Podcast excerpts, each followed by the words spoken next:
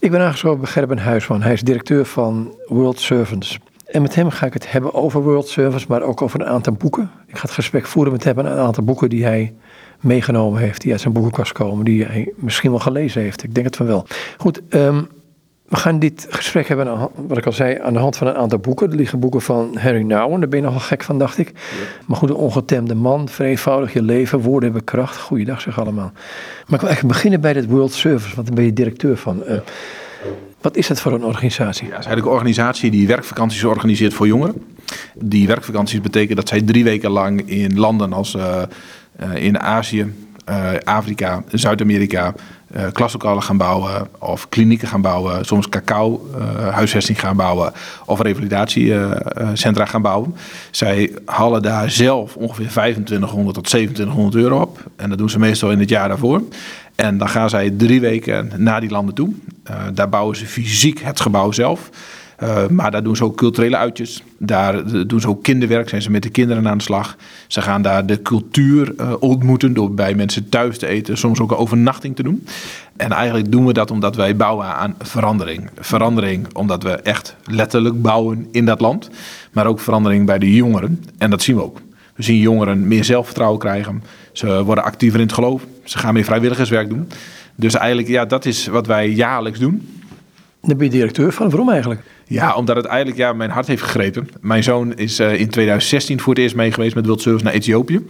En wat ik zag was dat hij veranderde in zijn gedrag, uh, in zijn geloof, in zijn leven. En ik dacht van ja, hoe mooi is dat dat dat gewoon gebeurt. Je brengt avontuur en ontwikkeling breng je samen.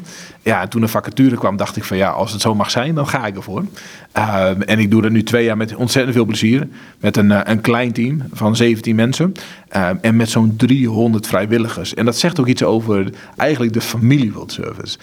want die vrijwilligers die zijn zo betrokken. En die, die doen eigenlijk alles. Hè. Die denken na over financieel beleid met ons. Maar die organiseren ook weekenden ter voorbereiding. Die organiseren voor in de landen zelf zeg maar ook ehm, de goedemorgengesprekken die we altijd in kleine groepjes met de deelnemers hebben, waar de Bijbel open gaat, of waarover je persoonlijke ontwikkeling of je persoonlijke worsteling wordt gesproken. Dus die zijn zo betrokken. Ja, en dat is gewoon prachtig om te mogen zien. Dan ben je daar in, in situaties waar weinig, weinig van geen privacy is. Dus om daar een stil moment te hebben lijkt me lastig. Ja, kijk, het, het is inderdaad, uh, privacy is wel een dingetje. Want je slaapt met 17, 16 jongens of meiden op één slaapzaal. Uh, vaak hebben de groepen wel de stilteboom waar, ze, waar de deelnemers in een eentje echt mogen zitten. Kijk, en die goedemorgengesprekken, dan ga je echt in kleine groepjes uiteen. Verspreid je over de plek waar je vaak zit. Ja, en dan wordt het echt wel stil. Dan is het ook gewoon, hè, dan, dan, soms wordt er ook een vraag gesteld. En dan hebben ze even tijd nodig om een antwoord te geven. En dan is het soms heerlijk stil. Maar je moet je ook realiseren dat je drie weken lang wel veel met elkaar optrekt. Dus heel veel privacy heb je inderdaad gewoon niet. Een soort hoge drukpan. Hij is ook, het is een soort detox bijna, hè, van telefoon laten thuis. Uh, geen computer mee, dus geen digitaal contact. Dat is al vrij heftig. En de hoge druk, nou, die hoge druk, er ontstaat natuurlijk wel een soort enerzijds groepsdynamiek. Maar drie weken bij elkaar, ja, je bent ook wel eens moe. Je bent in een totaal ander, je krijgt ander eten, dus je darmstelsel is ook wel eens van de leg.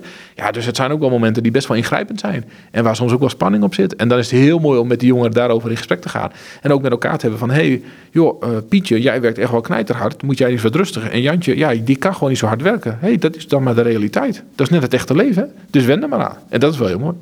Dan moet je hier iets achterlaten wat hier in Nederland, wat ik ooit in een, in een ontmoeting met mensen van een telefoonmaatschappij heb gehoord uh, waar men zegt, uh, die iPhone of die mobiele telefoon of die, die, die smartphone is een eerste levensbehoefte. Ja, dat is dus helemaal niet zo. Nou ja, die indruk krijg je soms wel hier. Ja, nee, absoluut. En het is ook heel makkelijk. Hè. Ik heb hem ook altijd bij me. Ik gebruik hem ook heel vaak als ik wandel. Om te zien hoeveel stapjes ik neem. En als ik wat zoek en internetbankieren, noem maar. Hij is heel makkelijk. Maar wat we, het boeien is, wat we in die landen doen. Ja, we gaan gewoon bouwen. Nou, uh, je kunt geen cement maken met je telefoon. Je kunt er beter ook niet mee gaan metselen, want als je dat doet, kun je het maar één keer doen. Dus dat is niet heel handig. Dus je hebt hem in dat opzicht niet nodig. Wat heb je nodig? Je hebt nodig dat je in een omgeving bent waar mensen op elkaar betrokken zijn. Waar een soort gemeenschap is. En wij gaan naar gemeenschappen toe. Bijvoorbeeld in, uh, in Ghana, waar die gemeenschap wacht en eruit ziet nadat wij komen. En wij komen ook als een gemeenschap. Want er zijn vaak 30 jongeren met zes, zeven leiders. En soms kennen die jongeren elkaar goed, soms ook niet. Dus in die tijd gebeurt er heel veel. En dat is mooi om te zien. Er ontstaan relaties, er worden zelfs huwelijken komen eruit voort. Er ontstaat irritatie, wat wordt uitgesproken. En waar die jongeren ook van leren van, weet je, als ik irritatie heb, dan mag ik het ook wel even laten zien. Maar Als ik het heb, of iemand anders heeft, hoe ga ik daar dan mee om? Dat is veel mooi. En ze zien ook hoe andere culturen omgaan met irritatie. Of andere culturen omgaan met opvoeding. Of andere culturen omgaan met geloof. Of met eten. Of, en, en daar leren ze zo ontzettend veel van. Die gemeenschapszinnen bij elkaar zijn. En dan ligt er een heel verkeerd boekje hier van Wil Derksen. Een levensregel voor beginners. De Benedictijnse spiritualiteit voor het dagelijks leven. Ja, het zijn geen monniken die daar komen, nog geen nonnen. Nee, zeker niet. En, en, uh, maar het is wel, als je kijkt naar wat, wat uh, de vergelijking zeg maar, wat zegt Wil Derksen het gaat om het bewustzijn van hoe je je leven inricht. En op het moment dat de jongeren daar naartoe gaan, naar, laat ik even, uh, Myanmar, worden ze zich heel bewust van hoe ben ik eigenlijk opgevoed? In wat voor omgeving woon ik eigenlijk? Leef ik eigenlijk? Het feit dat ik gewoon de douche, de kraan open doe en het water blijft maar stromen, ja, dat hebben ze hier niet altijd. Dus dat is bijzonder. Het feit dat ik een koelkast open doe en ik kijk van wat voor eten wil ik vandaag eten en anders doe ik de thuisbezorg dat hebben ze hier niet altijd. En dus dat hele bewustzijn van hoe sta ik in het leven en hoe kan ik misschien wel, wil ik wel ontdekken dat mijn leven, dat ik hem anders wil inrichten, ja, daar gaat voor een deel het verhaal van Wil Derks ook over. Maar die Benedictijnse spiritualiteit, dat is een spiritualiteit die gegrondvest zit in de regel van Benedictus. Dan gaat het om mensen die met elkaar leven in een gesloten situatie. Ja, dat, dat, in dat opzicht is de gesloten situatie. Maar wat je eigenlijk ervan kunt leren, is dat je in elke vorm, of nee, om te beginnen, dat, dat leven in een gemeenschap zo ontzettend veel waardevol is. Wij zijn niet geschapen, is mijn overtuiging, om in ons eentje, eentje te zijn. Nee, sterker nog, ik heb gaven en talenten die jij niet hebt en andersom ook. En daar kunnen we elkaar heel mooi in aanvullen. En als je dat in een gemeenschap hebt, is het heel krachtig en kun je heel veel van elkaar leren. En kun je zelf ook een spiegel voor houden. Dus in die zin, een gesloten gemeenschap kan. Uh, maar waar het bij veel meer om gaat, is eigenlijk dat je steeds kijkt naar je denken. En ook wil omkeren in je denken. Dat je open wil blijven staan voor de ander. En dat je ook de tijd neemt om je eigen gedrag en je eigen levenswijze te doordenken. En dat je stilstaat van waarom doe ik wat ik doe. En hoe ben ik verbonden met de gemeenschap? Hoe ben ik verbonden met onze God? En hoe geef ik daar nu invulling aan? En is dat wel de manier waarop ik dat wil blijven doen? En dat nadenken, daarvoor de tijd nemen, ja, dat vind ik wel heel erg krachtig. En bij de Benedictijnse monniken zit ook een soort hele logische opbouw van de dag in. Dus er wordt heel veel, door het harde werken, wel heel veel rust gecreëerd door de eenvoud en de regelmaat. Regelmaat geeft ook heel veel vasthoudendheid vast, en, en veel rust. En dat kan ook heel mooi zijn. Rust, reinheid, regelmaat zijn regels, toch? ja, klopt, ja. ja. Nou, het, kijk, het, het, is wel grappig, want we zeggen altijd dat is, is van belang voor kinderen. Hè? Ik ben ervan overtuigd dat dat soort elementen belang zijn voor mensen. Ik heb ook rust nodig. Zonder rust word ik geen beter mens. Ik heb ook reinheid nodig, want dan weet ik in ieder geval hè, dat ik mezelf goed in acht neem en de ander ook in acht neem. En ook regelmaat. Ik bedoel, als ik niet regelmatig eet, gaat er wel wat mis. Dus in die zin zijn het eigenlijk termen die heel erg doorwerken. En als ik nou bijvoorbeeld kijk naar dit boek, wat ik wel ontzettend mooi vind. En dan, ja, dat is eigenlijk de, uh, de bestendigheid, de dagelijkse verbetering van houding en levensstijl. En aandachtig en van harte gehoor geven. En dat gaat hier dan over de abte, maar over wat uh, mensen eigenlijk van je vragen. Dus daar heel, heel bewust van zijn. Dus als je mensen tegenkomt, niet meteen doorlopen, maar je vraagt hoe is het nou? En dan echt probeer die oprechte aandacht te pakken. En dat is ingewikkeld. Maar probeer het wel te doen. En dat is, als je kijkt naar nou World Service, wat we in die landen ook doen. We zijn echt in de omgeving van het land. En we proberen ons zoveel mogelijk eigenlijk aan te passen aan de cultuur daar. Wij zijn de mensen die op bezoek komen. Dus wij willen eigenlijk luisteren, horen, zien hoe gaat het in het land. En daarvan leren. En daar soms heel aandachtig bij stilstaan. Hé, hey, hoe worden hier kinderen opgevoed? Hé, hey, hoe gaan ze hier met geloof om? En soms betekent dan, dat doen ze hier zo. Nou, dat ga ik niet doen. Dat hoeft ook niet, hè? je hoeft je niet aan te passen. Maar wel daarvan te leren. Waarom doen ze dat dan? Dus we proberen jongeren van onze groep ook in contact te brengen met jongeren uit het land ook. En dan ook gesprek te voeren over bijvoorbeeld seksualiteit. Hoe, doen, hoe gaan jullie daar in het land mee om? Of met hygiëne. Of met toekomstperspectief. Droom je over een toekomst en hoe droom je dan? Nou, en daar leren onze jongeren, maar ook de jongeren uit het land, ja, leren gewoon eigenlijk heel mooi van elkaar. En dat is prachtig om dat mee te mogen maken kom je misschien ook wel dingen tegen als een, een, voor, een vooruitgangsdenken, wat nogal sterk in het Westen ontwikkeld is, versus ja, de status quo eigenlijk. Ja, ja en, en, en dan is bij, bij ons is status quo bijna al een, een negatief woord. Hè? Ja, want stilstand, stilstand is achteruitgang, zeg maar dan heel gek. Zou ik niet zeggen bij rood stoplicht, maar goed. Nee, nee nou en dat is wel het boeiende. Wij zeggen aan de ene kant stilstand is achteruitgang. Alleen we zijn met z'n allen zo hard aan het rennen dat we tegenwoordig heel veel plekken en momenten zoeken om die stilstand te pakken. Kijk eens naar yoga, kijk eens naar zelfvervulling. Hoeveel boeken we wel niet hebben over hoe word ik een beter mens? Hoe kom ik tot mijn eigen kern? Hoe leer ik mijzelf ontwikkelen? Dat gaat allemaal over tot stilstand komen. Dus ik ben ervan overtuigd dat stilstand heel gezond is. En dat je er echt de tijd voor moet nemen. Als ik kijk naar het leven van Jezus. Wij lezen over de drie jaar dat Jezus actief in de bediening was, om het zo maar te zeggen. Maar hij was, ja, en, en we horen het verhaal van de twaalfjarige Jezus in de tempel. Maar hij was dertig jaar al op aarde. En even heel flauw, daar hebben we niet zo heel veel geschriften van. Maar wij denken het soms alsof we alles in die drie jaar van Jezus moeten proppen, zeg maar. Terwijl ik denk van, ho ho, we hebben tijd nodig om te leren, om te ontwikkelen. En neem daar alsjeblieft de tijd voor. Nu gaan de sirenes van het luchtalarm. Goed, geen oorlog, maar goed. Dat, uh... hey, maar kun je een stukje voorlezen, dit boek van uh, Wil Derksen? Ja, ga ik even doen. Ik pak even een, een hoe zij um, overleggen vormen, zeg maar. En dat noemen ze besluitvormend overleg. En dat gaat over een vergadering is inderdaad een goede gelegenheid om de kunst van het luisteren te cultiveren. De praktijk is natuurlijk anders. Er wordt heel veel vergaderd in de meest uiteenlopende organisaties en daarbij wordt nauwelijks naar elkaar geluisterd. Men hoeft de eigen ervaring maar eens na te gaan. Hoe zeldzaam is het niet dat een van de deelnemers aan een vergadering met een bepaald standpunt de bijeenkomst binnenkomt, het standpunt uiteenzet, verdedigt en na aandachtig luisteren wat anderen inbrengen, zijn standpunt of haar standpunt herziet, omdat het wat de ander naar voren heeft gebracht veel beter is. Zo'n verandering zou eigenlijk heel normaal moeten zijn. Een vergadering is er toch voor om in gezamenlijk gesprek tot de beste en niet zozeer tot mijn oplossing te komen. Maar het, door velen wordt het ervaren als op je bek gaan of als een nederlaag. Nou, en, en dat vind ik eigenlijk wel mooi. Dit gaat over, uh, met een mooi woord dan, hè, conversio. Uh, dat eigenlijk op zoek gaan naar de verandering.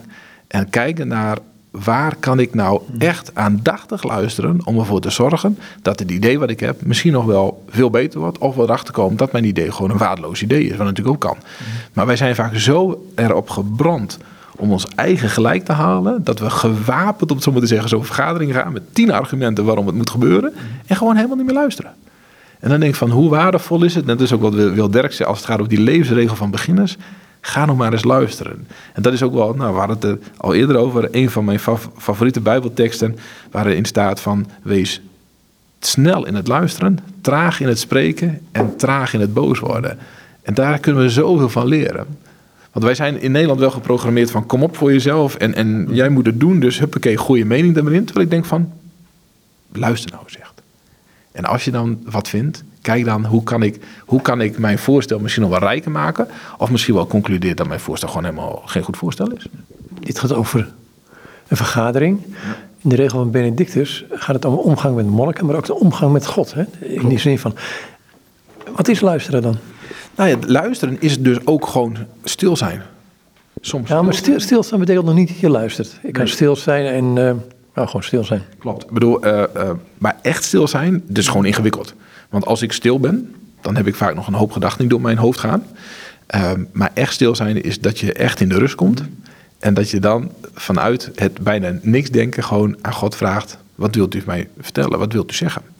Uh, en ik heb een paar keer mee mogen maken. Het was geen uh, briefje uit de hemel, geen mail. Maar het was wel in mijn beleving een duidelijke stem. die mij antwoord gaf op wat ik mocht doen, of moest doen, of moest laten. En dat vind ik wel heel erg verwonderlijk. En wanneer versta ik Gods stem, of denk ik, hè, laat ik voorzichtig zijn, denk ik Gods stem te verstaan. op het moment dat ik tijd neem, stilsta, de status quo accepteer en rust neem. En niet op het moment dat ik doordender en als een dol aan het werk ben en als een gek bezig ben, dan niet. En dat is ook wel wat eigenlijk wil Dirk zegt, van neem daarin ook dus echt gewoon de tijd en wees ook bereid om je denken om te keren.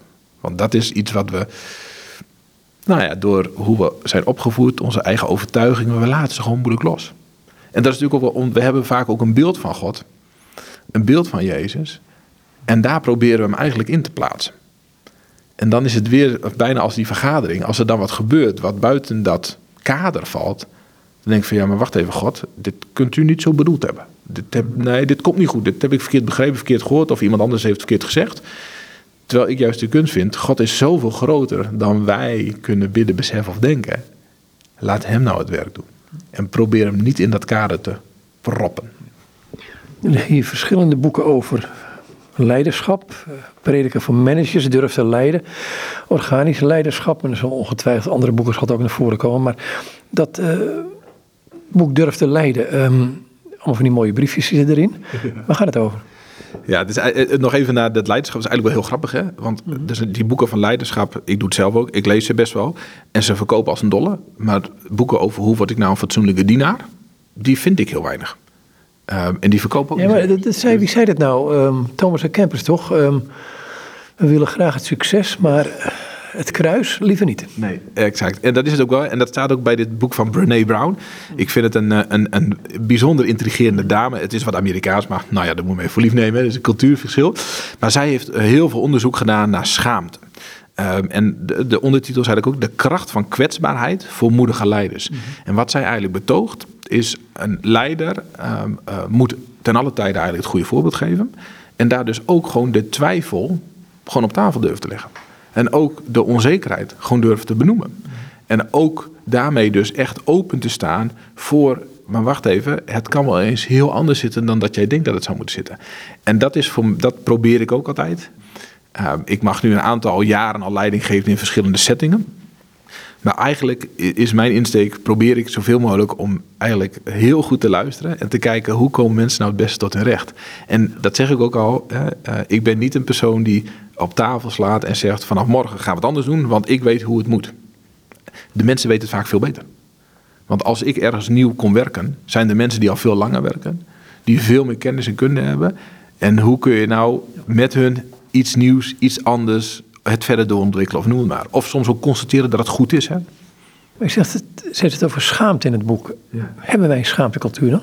Kijk, ik kan me voorstellen dat je naar Afrikaanse culturen gaat of Arabische cultuur, eh, dat veel meer een schaamtecultuur is dan hier bijvoorbeeld. Ja, oh, wij hebben hem zo. Maar alleen wij zien hem veel minder. Mhm. um, kijk, uh, ik denk dat schaamte zich in onze cultuur op andere manieren uit. Mhm. Maar schaamte zit heel diep in ons. En uh, ik, ik denk dat ik bijna wel met zekerheid kan zeggen dat zowel jij zoals ik een paar momenten in ons leven hebben waar we ons echt diep hebben geschaamd. Uh, en wat we heel moeilijk vinden om erover te spreken. En wat dus ook een soort um, ja, een afgeschermd gebied in je leven wordt. Uh, waar je als je niet oppast ja, bijna gaat rotten, zeg maar. Want het wordt niet onderhouden. Daar wordt niet over gesproken. Daar is geen ruimte voor. En dat kan of verstenen of het gaat stinken. Maar het is vaak, dus wordt echt een last of het wordt een nou ja, ontsteken. Het is gewoon niet goed. Je, het is ook gewoon om hoe meer je schaamt zeg voor dat wat je doet. Mensen trekken zich vaak terug. Hè? Uh, en als je schaamte, en dan maak ik even een overstap hoor, maar schaamte even vergelijk met zonde. Wat zegt de Bijbel? Als iemand zondig, laat hij het beleiden en er samen voor bidden. Wat doen wij? Als we ons schamen, we trekken ons terug. En we gaan naar ons eigen terug. Dat zien we bij verslavingen vaak. Uh, als het nu uh, uh, drugs is, of pornoverslaving, of alcoholverslaving. Het begint vaak klein en wat mensen trekken zich terug. En, en wat eigenlijk, ja, en dat is heel ingewikkeld hoor. Wat zou, we eigenlijk zouden moeten doen is van, ik heb een probleem. En tuurlijk, hè, wat schaamte. Uh, wat niet helpt, is om dat dan gewoon overal maar te verkondigen. Hè? Ik bedoel, dat is een soort ongepaste openheid die ook niet bevorderlijk is. Maar je hebt altijd wel een paar mensen in je omgeving die denken, maar daar, moet, daar kan ik het gesprek mee aangaan om die schaamteangel eruit te halen. Want het, ja, schaamte, irritatie, boosheid zijn gewoon ja, hele foute emoties. Als in ze kunnen gewoon je leven gewoon echt kapot maken. Maar ik bedoel, een andere culturen toe. Als je naar Ghana gaat, bijvoorbeeld over een Afrikaanse cultuur, een groepscultuur, dan zul je aan het publiek niet zeggen dat iemand iets verkeerd heeft gedaan. Wij komen rustig voor onze fout uit. He, wat dan een fout noemen en ach, dat is mijn schuld, dat heb ik gedaan. Of, ik, ik heb dit voorbeeld uit West-Afrika, dat iemand niet aan glas vallen en dan was de vraag, heb je dat glas laten vallen? En de persoon zei nee, omdat het ook een hele directe beschuldiging in zich aan zo'n vraag. Terwijl die kant probeer ik meer op te gaan. Want in die culturen komen jullie met jullie jongeren. Zeker. Zeker. Nou, en, en dat soort voorvallen zien wij ook wel. Uh, dat dat um, als het gaat om van uh, nou ja, zwangerschap, buiten het huwelijk en dat soort zaken, dat daar wel schaamte omheen zit. Aan de andere kant zien we ook wel dat die gemeenschappen dan wel met elkaar het oplossen. En wel met elkaar, dus, dus niet zozeer soms op zoek zijn naar de individuele schaamtevraag, zeg maar. Wie zou je zich moeten schamen? Ja, wie heeft de schuld? Exact, meer schuld, hè, maar meer van hoe lossen we het gezamenlijk op? En hoe gaan we daar in gezamenlijkheid mee aan de slag? En, en voor een deel zit het ook wel in de cultuur dat, omdat als er ergens schaamte is, mensen niet heel makkelijk even verhuizen naar het andere dorp, zeg maar. Maar daarin moeten leven en daar soms gaat het echt de verkeerde kant op. Hè, dat mensen echt buiten het dorp worden gezet. Maar vaak is zo'n gemeenschap ook, zeg maar, weet je, je bent wel en je blijft wel bij ons en in ons en voor ons.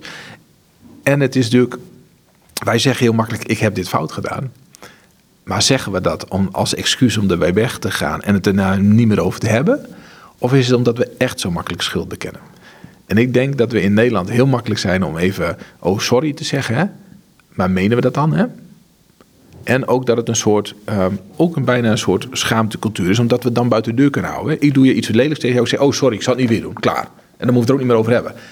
Maar waarom zou je niet de vraag stellen, hè, maar waarom deed je dat überhaupt eigenlijk? Want dan komt het gesprek op gang. Want misschien vertoonde jij wel gedrag wat bij mijn, ik verzin het, bij mijn vader heel erg naar voren kwam en waar ik heel veel moeite mee had. En als je dat gesprek gaat voeren, dan kom je er pas echt hé, hey, maar wat raakt nou iemand? En waar zit die schaamte nou? En wat kun je daar nou aan, tegen of meedoen? Kun je een stukje voorlezen, dit boek? Want je hebt over van die papiertjes zitten. Ik neem aan dat je niet het hele boek gaat lezen, maar gewoon even om de smaak te pakken te krijgen. Ja, nee, dat is... Uh, ik pak even, moet ik even bladeren, want ik heb gisteravond gewoon even een paar stukjes eruit uh, gezien. Oh ja, ja, dit is wel even mooi. Dus een, een, even een, een, een kort stukje, zeg maar, over schaamte. Ze zegt um, dat schaamte veerkracht heeft het dan over. Dus eigenlijk het, hè, um, dat gaat over dat als wij verbonden zijn, uh, als we dat zo belangrijk vinden, dan zal de angst voor onverbondenheid altijd invloed hebben op ons leven. En zal schaamte altijd echte pijn kunnen veroorzaken. Maar hier volgt het goede nieuws. Schaamteveerkracht is wel mogelijk. En schaamteveerkracht is het vermogen om onszelf te blijven als we schaamte ervaren. De ervaring door te maken zonder onze ervaren voorop te offeren. En eruit te komen met meer moed. Met meer compassie en meer verbondenheid dan we van tevoren hadden. Uiteindelijk is schaamteveerkracht de verschuiving van schaamte naar empathie. En dat is een echt tegengif tegen schaamte. Nou, het lijkt misschien een beetje een ingewikkeld verhaal. Maar wat ze hier eigenlijk zegt is van op het moment dat jij, als je schaamte ervaart, er niet voor wegloopt. Niet meteen sorry zegt, maar dat echt even, hé, hey, waar komt dat nou vandaan? Wat is dat nou? En wat kan ik daar en wat wil ik daar nou mee? Dat je dan echt die verbondenheid met andere mensen kunt houden. Want schaamte is vaak terugtrekkende beweging. Maar dan kun je gewoon bij jezelf blijven. Kun je het gewoon tegen nou ja, de persoon zeggen waar je dan mee bent. Joh, ik ervaar die schaamte op om die en die reden. Dit doet het met mij. En dan heb je echt gesprek en dan kom je dus, zul je van de ander empathie ontvangen om te zeggen, hé, hey, maar waarom dan? En hoe kun je daarmee aan de slag gaan? En dat vind ik wel heel erg krachtig. Ze zegt dus ook even verderop, hè, want dat, daar zat ik net bij, dat eigenlijk uh, duidelijkheid, wat wij in Nederland, uh, nou, waar we best goed in zijn, mm -hmm. is ook vriendelijkheid.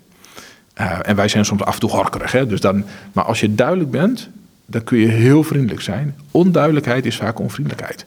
En ook dat heeft weer met schaamte te maken, omdat je er dan omheen draait. Ik bedoel, als jij mij iets aandoet en jij zegt, goh Gerben, het spijt me, dan ben ik bijna verplicht om sorry te zeggen. En daarmee is de kous af. Maar ik kan ook best zeggen, nou, alles leuk en aardig, maar dit deed wel even pijn. Hier heb ik wel even last van gehad. En dan heb je een veel intiemer gesprek en ontstaat er veel meer empathie. Maar we verwachten in Nederland, in onze schaamtecultuur, ik doe wat, ik mag ook alles zeggen. Hè? Dat vind ik ook wel een hele rare gewoonte eigenlijk. Dat je alles mag zeggen. Waarom zou je niet beter nadenken over je woorden wat je zegt? Hè? Want je kunt er zomaar wat uitslappen. Maar als je dan wat zegt. En als ik daarmee jou kwets. Dat jij ook meteen, als ik zeg sorry, ook meteen het voorbij en over moet zijn. Nou, de Bijbel leert ons wel om te vergeven, maar niet altijd om te vergeten.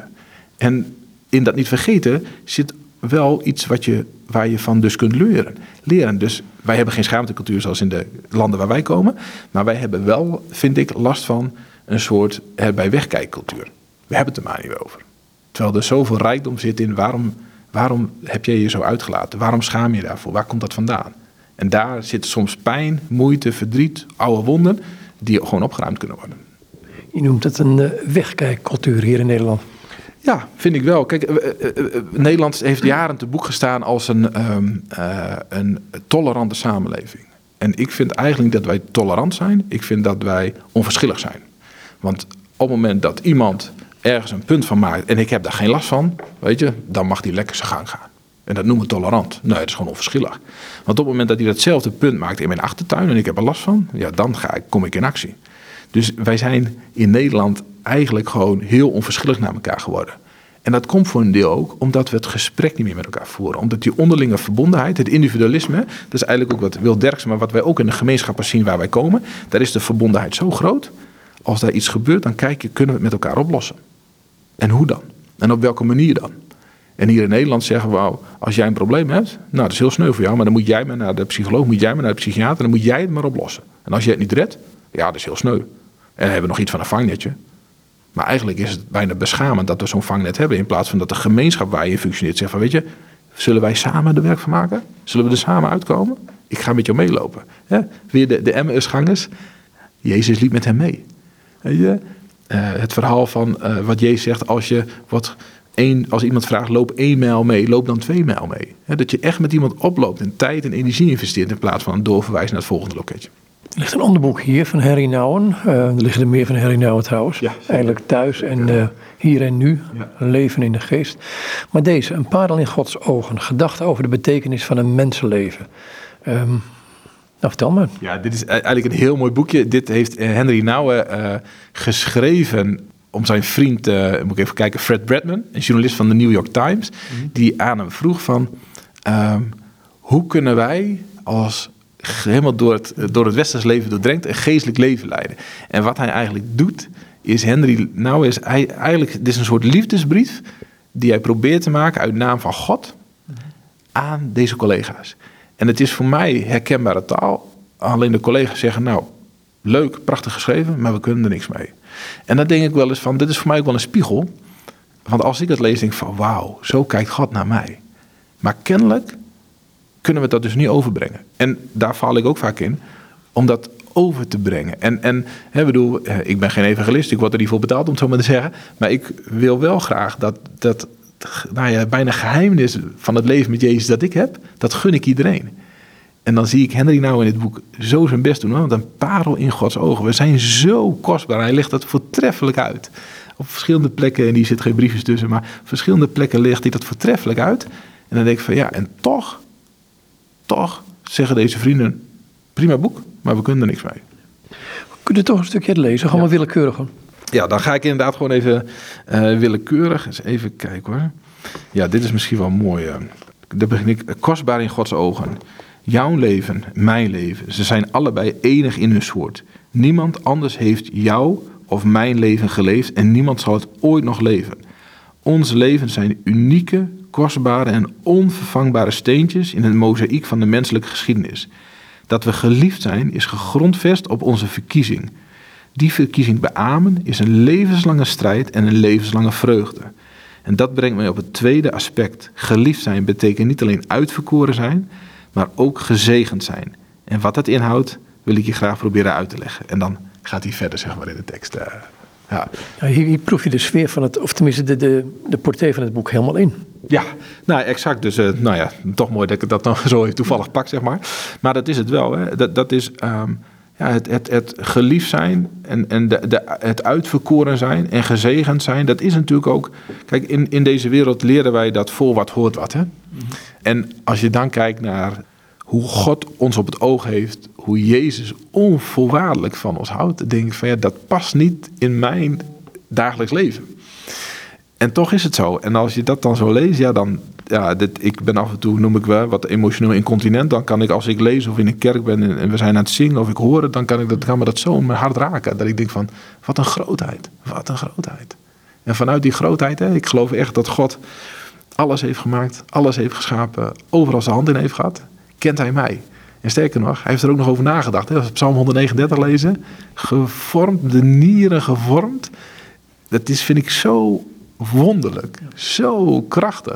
En dan denk ik van ja, dat, dat is voor mij een hele kracht. Dat is ook waarom deze organisatie bestaat, hè? eigenlijk om anderen dienstbaar te maken.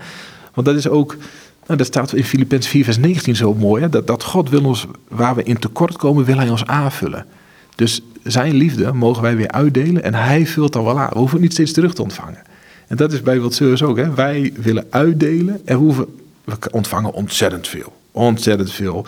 Maar we doen het niet om voor wat hoort wat. Daar doen we het niet voor. En dat is wel prachtig hoor. Maar het ook, je kunt het ook doen uit een soort van vervulling van... kijk, mij is goed zijn. Ja, weet je, maar dat, dat zal er denk ik altijd wel in zitten. Dat is ook menselijk.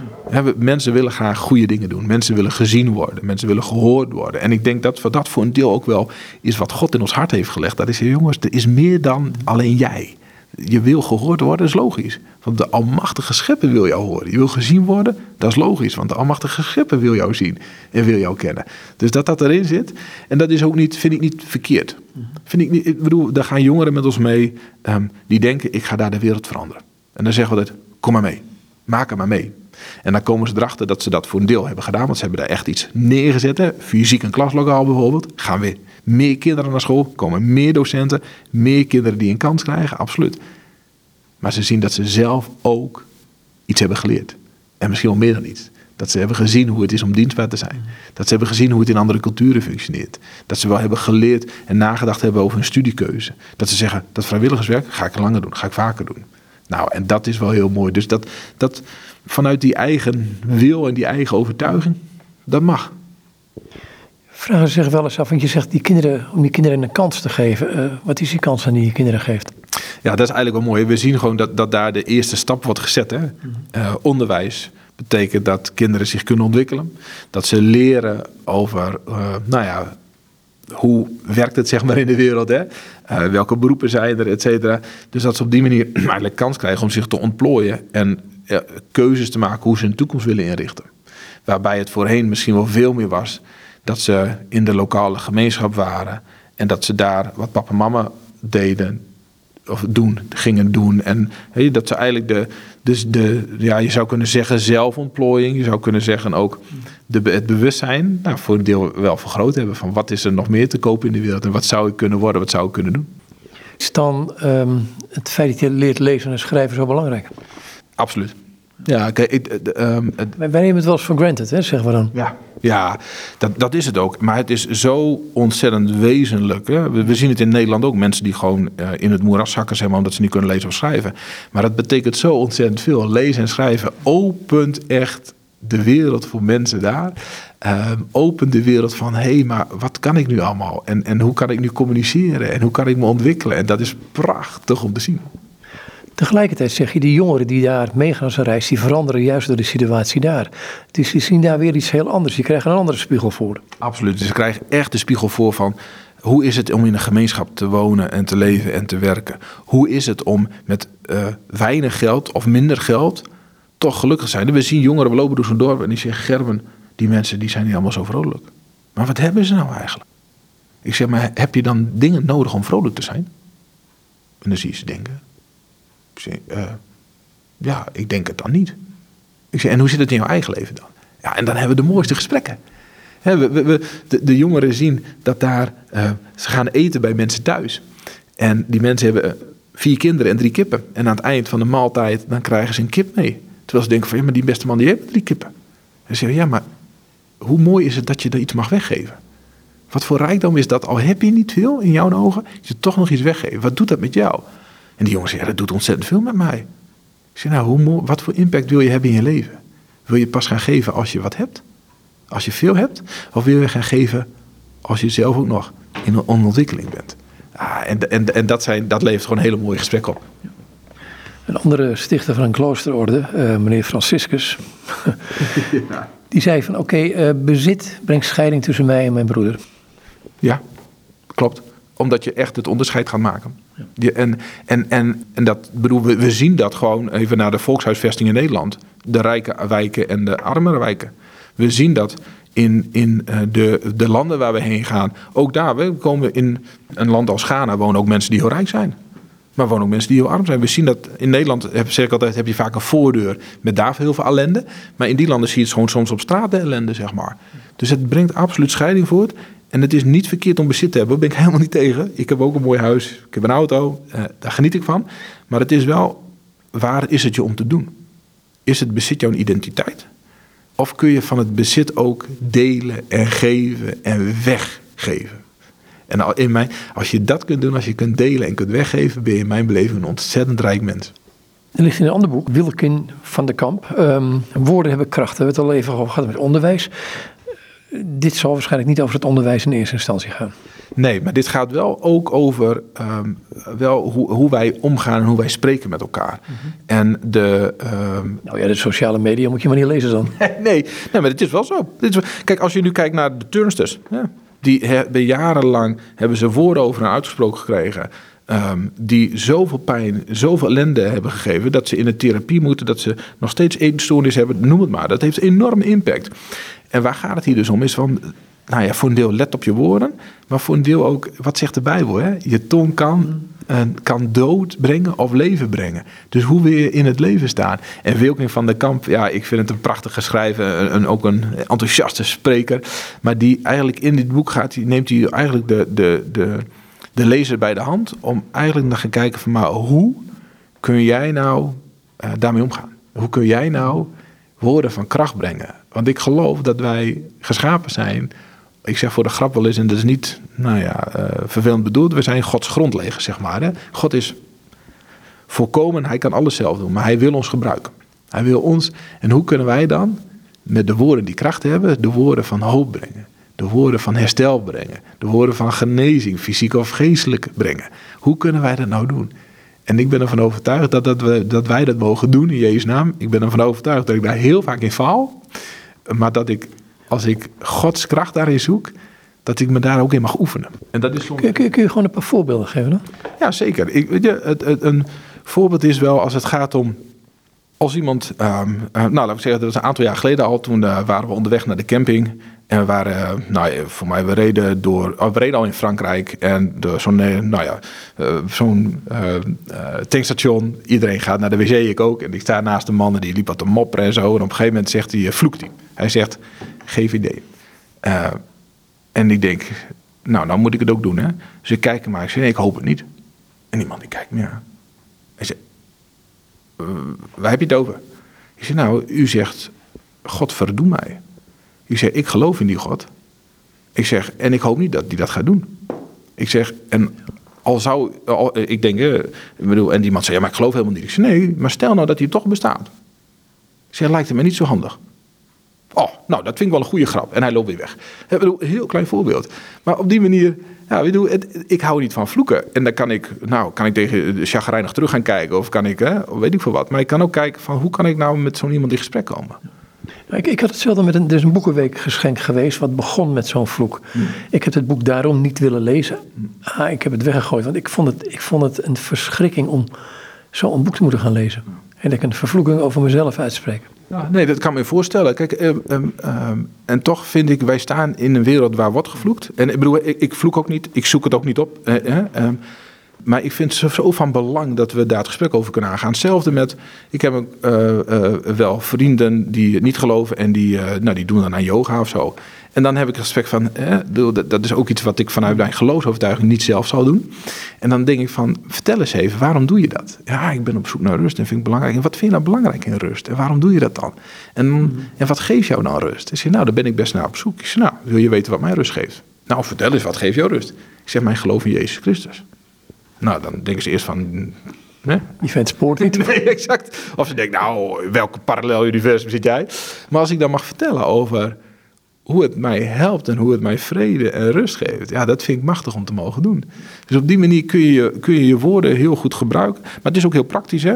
Ehm, en dat gaat mij ook niet altijd goed af. In de winkel, ehm, iemand schiet voor, uh, terwijl ik eigenlijk in de rij stond. En dan denk ik van, nou weet je, doe maar. Ga maar. Ook dat, en denk je dat altijd? Of denk je af en toe wel eens... Hou op, hou op. Ik, ik, het, het gaat zo vaak mis. uh, maar het is, ik, ik probeer me wel eigenlijk uh, erin te oefenen. En dat is ook wel een van mijn lijfteksten uit de Bijbel. Colossense 3 vers 17. Doe alles wat je doet of zegt in de naam van de Heer Jezus. Terwijl u God de Vader dankt door hem. Dan wordt schelden een stuk ingewikkelder. Uh, iemand een negatieve gedachte over iemand hebben wordt ook ingewikkelder. Lukt me dat altijd? Nee. Maar ik wil het wel doen. Ik wil het wel doen, ook vanuit de overtuiging dat, dat eh, niet, ik, ik, natuurlijk ben ik kwetsbaar. En natuurlijk kunnen mensen met woorden mij pijn doen. Maar ik weet dat ik geliefd ben in God. En dan mag ik dus daarop bouwen. Dit kan ook effect hebben als, ehm, ik weet niet hoe, hoe het met kinderen voor school zijn, dat mensen um, dus iets negatiefs over een kind zeggen. Hmm. Of iets, iets zeggen, ja, de, je bent dom of je bent, noem het daarop. Nou ja, weet je, dat is ook wel waar wij uh, leiders op trainen. Van, uh, uh, als je met Wild meegaat, je bent de leider, dus die, die jongeren kijken toch wel wat naar je. Al zetten ze zich soms af of zo, maar toch kijken ze naar je. Dus let wel op wat je zegt. Let wel op wat je zegt. En, en dat gebeurt ook wel. Er ontstaat ook irritatie. Je zit drie weken op elkaar slip. Dus op een gegeven moment dan in week twee dan wordt iedereen wat moe. En denkt iedereen van, oh, hè, willen ze naar mama of naar papa? Of nou ja, noem het maar. Hè, willen ze gewoon een keer naar de McDonald's wijs van de telefoon pakken. Ehm, en dan ontstaat irritatie. En dan willen we wel het gesprek aangaan. Hey, joh, ehm, waarom reageer jij zo? En waarom reageer jij zo op je Pietje of Jantje? En waarom reageert Pietje of Jantje dan zo terug? En kunnen we dat niet anders gaan? heb je het idee wat voor impact jouw woorden hebben? En daar komen hele mooie gesprekken op gaan. Ja, dat verbaast me hoeveel. Ik heb het met mensen wel eens gehoord dat een klein dingetje wat gezegd werd over lichamelijkheid kuiltje in je kin of werk, dat, dat kan zo lang natrekken in zo'n leven. Ja, en dat is eigenlijk ook wat, wat uh, Brene Brown zegt. En dan moet ik de getallen even niet, maar voor mij is een, een negatief woord blijft 48 keer zo lang hangen of zo. Echt mm. zoveel meer hangen. En, en als dat ook nog door een vader of een moeder wordt gezegd, hè, is de impact nog groter. Want dan is het iemand die dichtbij staat. Dus moet je nagaan, hè, dat, dat maakt, nou ja, als de Bijbel zegt, wees snel in het luisteren traag in het spreken. Denk van, ik snap waarom. En daarom kunnen woorden zo'n enorme impact hebben. We zeiden vroeger, schelden doet geen pijn. Nou, schelden maakt... De Bijbel zegt, je tong kan leven en dood brengen. En ik geloof de Bijbel. En het is ook gewoon zo. Ik bedoel, mensen die zelfmoord plegen... hebben vaak gewoon een negatief zelfbeeld. Waarom? Omdat dat ergens is aangepraat is, gebeurd is. Noem het maar. Dus we moeten daar zo... En dat is ook wel voor ouders ook zo van belang. Ik heb zelf ook twee kinderen. Van wat geef je ze wel en niet mee? Wat zeg je? Maar ook gewoon in je omgeving. Ook in, in hoe wij met die jongeren omgaan. Wat brengen wij naar die jongeren toe? Wij willen een enthousiaste club zijn. Dat betekent dat wij het goede willen brengen, het goede willen doen. En dus ook in de gesprekken met die jongeren. En als een jongere keer iets doet wat echt niet kan, gaan we dat echt wel zeggen. Maar dan wel de vraag: waarom doe jij dat? Want we willen wel weten wat daarachter zit. En niet zozeer om iemand in de hoek te zetten, maar om te kijken, joh, hoe komt dat nou? En kun je iets met dat gedrag? Want heel veel jongeren die met ons meegaan en die zelf iets doen gedurende die reis, wat, wat, die hebben zelf ook wel door, oh, dit was niet handig. Maar nou doe ik het weer. Hebba, dat wil ik helemaal niet. En dan heb je soms een heel mooi gesprek. Ik ga naar een ander boek toe. Uh, de vijf talen van de liefde. Zal daarmee gaan. Even kijken hoor. Op zoek naar intimiteit. Oké, nee. Um, ander boek toe, De Vijf Talen van de Liefde van Gary Chapman. Um, wat zijn die vijf talen? Ja, dat is wel heel leuk hè. Dat, dat, is eigenlijk, die, die staan erin. En als je dan praat, we hadden het net even over kinderen en welke woorden geef je mee. Hè? Ik zal zo even, even de, de, de talen uh, zijn uh, positieve woorden. Samen zijn. Cadeaus krijgen is drie. Dienen is vier. En lichamelijk contact is vijf. Nou, en, en waar gaat dit boek eigenlijk over? Dat um, um, iedereen heeft eigenlijk die talen wel nodig. Maar dat je toch wel vaak ziet bij mensen dat één taal overheerst. Um, laat ik een voorbeeld geven. Mijn vrouw en ik houden van samen zijn. Dus wat doen wij? Gisteren hebben wij twee uur gewandeld.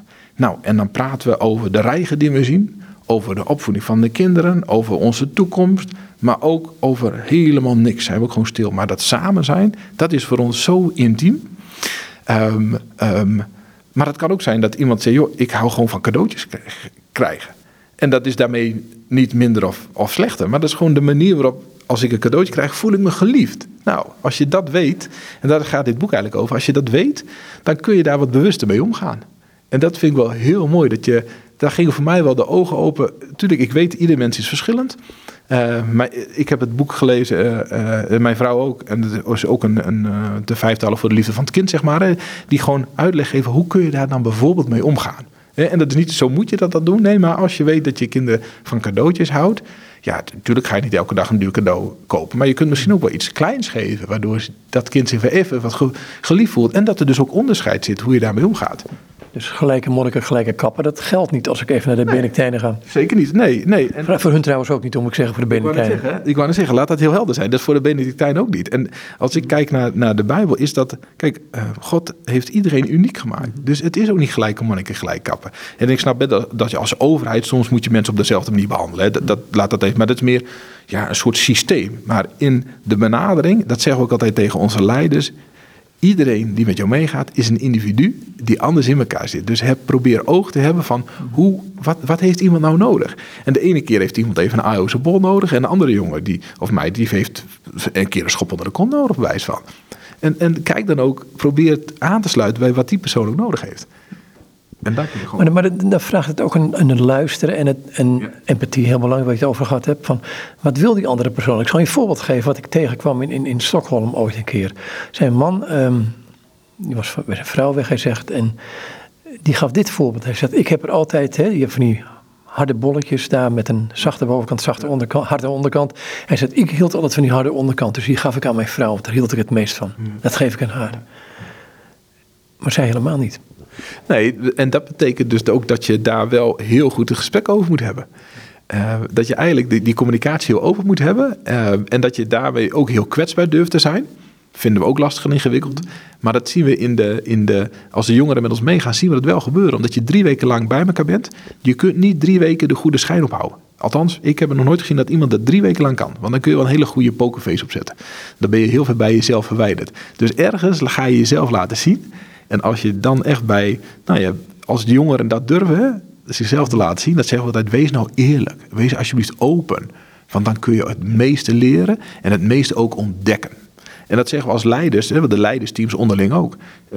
Ik ga volgend jaar naar Myanmar en met het leidersteam zitten we binnenkort voor het eerst bij elkaar. En een van de gespreksonderwerpen is, leg nou eens op tafel waar jij moeite mee hebt. Als, als je mee op reis gaat. Of, of een gedraging waarbij we bij jou moeten opletten als dat de kop opsteekt, dat het dan, oeh, weet je, dat, dat, ik, ik ben iemand die wil bijna altijd wel ja zeggen en ik ga soms heel snel. Ja, dat is niet altijd handig. Want soms moet ik even overleggen en soms moet ik even tijd nemen. Dus dat ga ik daar ook zeggen. En, en, en dat is niet een soort excuus van dan hoef ik er zelf niet op te letten. Nee, ik moet er zelf op letten. Maar jongens, als jullie mij heel snel zien gaan, zeg dan even Gerben, daar ga je weer. Dan denk ik, oh ja, dankjewel. Fijn dat je me helpt. Dan loop je voor de troepen uit in wezen. Dan loop ik voor de troepen uit. Ja, en dan denk ik, alles moet kunnen. En heel veel kan ook, maar niet is altijd alles is handig, hè? Nee, klopt. Ik vond dat het boek op zoek naar intimiteit met God. Want daar kom je uiteindelijk terecht als je het hebt over kwetsbaarheid, schaamte. Um, maar eerst naar die intimiteit met God. Hoe kom je tot die intimiteit? Want dat is toch een heel innerlijk gebeuren, denk ik. Ja, dat, dat is ook best een ingewikkelde vraag. Hoe kom je tot die intimiteit? Ik kan alleen maar uh, vertellen van hoe ik dat zelf ervaar. Uh, Martin Dol, ja, dit is uh, een jongen die is verbonden aan Royal Mission. Een organisatie die ja, heel enthousiast is over alles wat met God te maken heeft, zeg maar. Um, en wat hij eigenlijk in dit, dit boek eigenlijk ja, beschrijft, is hoe je nou hoe je eigenlijk komt tot die intimiteit. En als ik naar mezelf kijk, dan heeft dat vooral te maken met um, God. Um, ja, hoe zeg ik dat? Ik denk God betrekken in alle facetten van mijn leven. En hem de kans geven om daar ook in te werken. En om af en toe het even niet te weten. Om af en toe um, ja, bijna in, in onzekere situaties niet meteen een uitweg te zoeken. Maar misschien wel even iets langer daarin te blijven zitten en aan God te vragen: wilt u nu iets zeggen of doen? Of voordat ik weer op automatische piloot op dezelfde manier oplos, zeg maar. Dus het heeft soms ja, pijn opzoeken. Um, om tegen God te zeggen: ik, ik ervaar hier pijn en ja, wat moet ik daarmee? En het ook gewoon, ja, dat klinkt, het niet weten. Nee, dat wou ik zeggen, dat helemaal niet weten. Maar, maar ik, ik, proef nog iets anders aan. Want dit, dit gaat weer over tussen jou en God. En hoe kan ik God inschakelen bij. Maar heeft dit ook niet te maken met. En corrigeer me als het niet zo is. Ik ken het boek niet. Um, gewoon het feit dat je je overgeeft aan iemand die van je houdt. En, en is dat niet een enorme. Ik weet bij mezelf. Het lijkt een stap in het duister. Als je die stap voor het eerst van je leven neemt, vaak. Um, zijn van die momenten. Um, je kunt het mensen niet aanpraten namelijk. Hè? Nee, het is wel mooi dat je die dimensie geeft. Want er staat ook een uh, kompas op de uh, voorpagina van het boek. En voor een deel gaat dat daar ook over. Hè? Dat je eigenlijk zegt, je legt het kompas eigenlijk bij Jezus neer en zegt, doe maar. En, en je hebt geen idee eigenlijk wat je doet. Je hebt geen idee wat er volgt. Je hebt geen idee hoe je. En je, voor je het weet, tenminste wil ik dat kompas weer snel terugpakken. Ja, want je hebt het idee dat je alles kwijtraakt. Ja. En het raak je ook in wezen. Is het ook. Ja, voor mij is het. Ja, in die zin is, is geloven uh, een enorme zekerheid voor mij. Maar ook, ik, ik weet niet hoe het precies gaat komen. Ik weet dat mijn zicht op God beperkt is. Ik bedoel, ik heb, uh, mens heeft 86 miljard hersencellen, maar we kunnen het niet overzien. God is veel groter. Dus we weten heel veel, weten we niet. Mm-hmm. En vanuit dat heel veel niet weten, heb ik een paar ankers, zeg maar. En, en zeg ik aan God, wilt u het maar doen? Dat was met deze functie ook. Dat was wel heel grappig.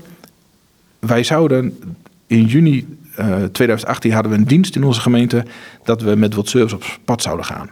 En ik wist, mijn zoon ging niet en ik wilde zelf al heel graag een keer als leider mee. Ik werkte hier toen nog helemaal niet hoor. En toen kwam ik thuis naar die dienst en ik zei tegen mijn vrouw, ik vertelde wat er was gebeurd. Ik zei, fantastische dienst. En toen zei mijn vrouw, waarom solliciteer je niet? Toen dacht ik, waarom solliciteer je niet? Ik zei, dit snap ik niet. Zegt ze, die functie van directeur is vrij. En toen heb ik tegen God gezegd, het lijkt me machtig. Ik, ik denk dat ik ga schrijven, maar als het niet zo mag zijn, wil ik het ook niet worden. Ja, en, en, en zo probeer ik steeds meer mijn leven in te richten. Ik, probeer, ik wil de stap proberen te zetten, maar wel als God, als het echt niet is wat het moet zijn, dan maar niet. Dan maar niet. Dan komt er wel weer wat anders. Is, is dat niet, niet uiteindelijk de, de, de, het, het onbegrijpelijke van het christen zijn? Hè? Je, wie zijn leven verliest zal het vinden. Ja. Ook zo'n wonderlijke tekst. Ehm, maar ook het feit dat hij heeft zich in eerste instantie volledig voor mij gegeven, maar ook volledig gegeven. En als je dan uh, ook de reformatorische invulling gaat, maar ook de invulling daarvoor, dat het avondmaal, of de Eucharistie, toch het geven is van Jezus aan mij. En dat vraagt om een respons van, ik geef maar aan u. Tenminste, dat leeft mij. Nou, dat, dat, zo beleef ik dat ook. Zo beleef, en vaak niet zo intens, hè, maar eh, het is het moeilijkste om te doen, zeg maar. Want je, je, je zet jezelf echt helemaal aan de kant, of je geeft jezelf helemaal en je weet niet wat er gaat gebeuren. En dat is, um, ik ben daar niet goed in, laat ik het eerlijk zeggen. Omdat ik hou van de touwtjes in handen en zien wat er komt en wat de volgende stap is. Aan de andere kant heb ik wel geleerd dat als ik mezelf overgeef, hoe dan ook, het is goed. En al zou het persoonlijk minder met mij zijn, het is wel goed. En al zou het uh, ja, gevaren in mijn leven brengen, het is wel goed. En dat vind ik wel een hele verwonderlijke, dat het bij God is het goed. En met God is het goed.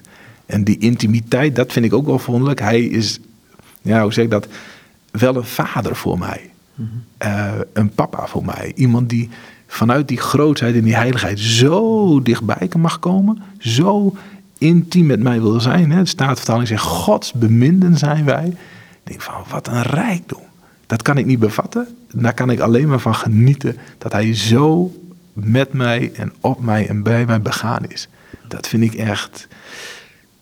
Ja, dat, dat, ja zeg het maar. Weet je, dat, niet, te, niet te vatten, niet te begrijpen. Maar wel. Is, is, dat, is dat een soort weet aan het worden? In die zin van, je kunt het vaak gewoon niet ervaren. Dat, dat dingen. En ik bedoel met door niet eh, dat je je vervelend voelt, maar gewoon. Maar ergens diep weet je het. En tegelijkertijd lijkt alles wel, wat de zinnen betreft, niet, niet meer aanwezig. Want intimiteit eh, vraagt ook een stuk, zin een stuk gevoel in natuurlijk. Absoluut. Nee, de, absoluut. Hè. En, en, en dat, dat, kijk, dat is voor mij, ik wandel veel en ik hou van hardlopen. En als ik dan ochtends wandel, ja, dan voel ik soms ook gewoon de verbondenheid met God. Dat klinkt bijna raar, maar dan voel ik mhm. zijn aanwezigheid op dat moment. En dan hebben we een gesprek bijna. En het is niet dat hij naast mij loopt en terugpraat.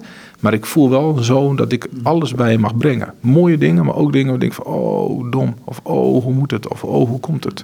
En dat lost niet altijd op. Het is niet altijd een toofformule die uit de lucht komt vallen van doe dit en dan komt het goed. Helemaal niet hè. Maar het is wel weer de geruststelling, het is goed. En het komt goed. En, ja, en dat vind ik wel. Nou ja, mijn dooptekst is Matthäus 6 vanaf vers 25. Dat gaat over kijk naar de vogels en saai je niet, ze oogsten niet. Hè? En dat is voor mij niet een oproep om lui te zijn, om niks te doen. Maar het is voor mij wel de oproep van het begint bij God die het geeft. En dat zegt dat vers verderop. Hè? Zoek eerst het koninkrijk van God. En dat is, ja, dat, dat, dat voor mij genieten. Dan wou ik het maar weer laten. Hey, dankjewel. Ja, goed, dan doen we hem zo. Mooi. Ja, ik uh, dank voor de, de, dat je de tijd neemt. Ik vind het mooi, dit soort uh, gesprekken. Goed, nogmaals, dankjewel. Graag gedaan. En dit is Gerben Huisman, de directeur van World Servants. Ze hebben een website, uh, www.worldservants.nl. Met hem was ik trouwens in gesprek over een aantal boeken in deze uitzending. Aan de hand van een aantal boeken. Daar heeft u het nodig over gehoord, maar ook over het werk wat hij doet en wat er gebeurt wereldwijd met deze beweging, met deze organisatie. Goed, nogmaals zoals ik al zei, het is over dit gesprek met Gerben Huisman.